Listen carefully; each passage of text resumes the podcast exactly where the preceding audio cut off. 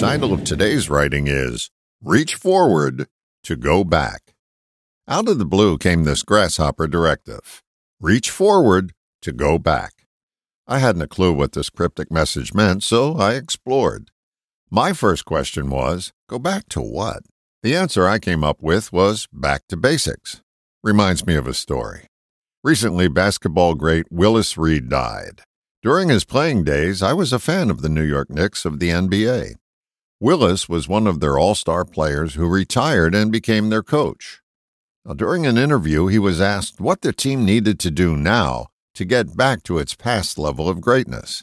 He said, Believe it or not, these talented players have to relearn how to dribble. He said it was basic to the game of basketball, and they had let that skill erode by placing flashy play in its place. So back to basics is clear, so how does reaching forward fit in? What are you after?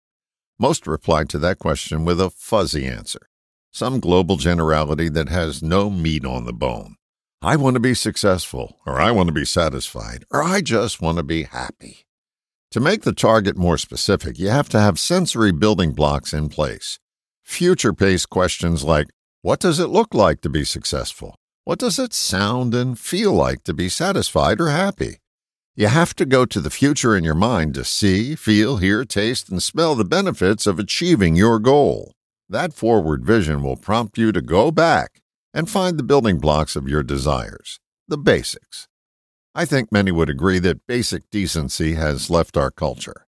To reestablish it in our little corner of the world, we have to find out what decency means to us. That's reaching forward.